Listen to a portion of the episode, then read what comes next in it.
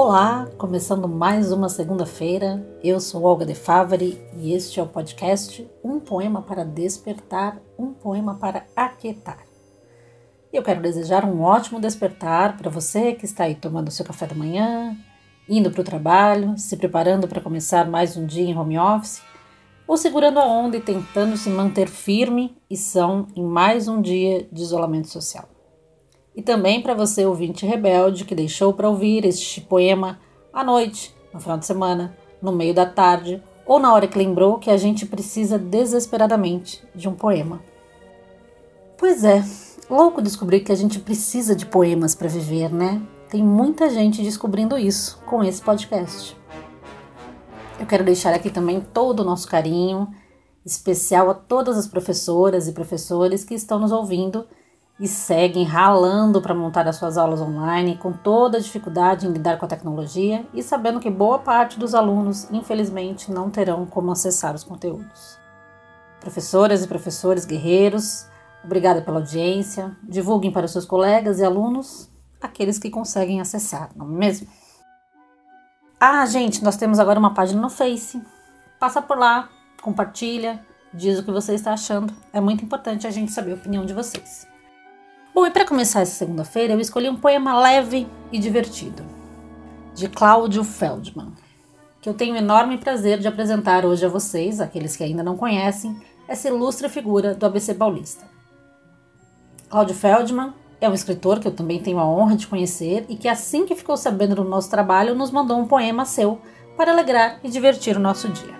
Cláudio é professor aposentado de língua portuguesa e literatura, Natural de Bauru, no interior de São Paulo, onde nasceu em 1944 e reside em Santo André desde 1959.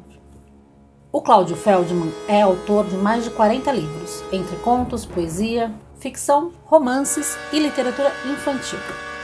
No cenário alternativo, ele também é figura conhecida, com textos publicados em diversos jornais e revistas nacionais e internacionais Durante 15 anos, ele editou o jornal alternativo Ataturana junto com o desenhista Moacir Torres. Então, com vocês, um divertido poema dele. Ele nos manda três epigramas para rir numa época de tristeza. Nota de rodapé. Epigrama é uma pequena composição poética que termina num pensamento engenhoso ou satírico. Vamos aí.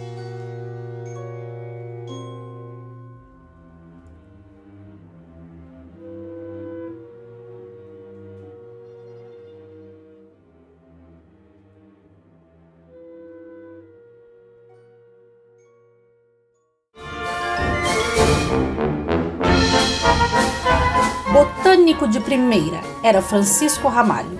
Sua bela companheira sempre lhe botava galho.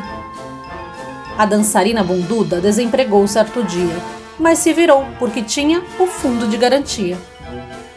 Maurício é proctologista com um trabalho fecundo, mas tarda sua conquista, pois mora no cu do mundo. Desperte bem com este poema.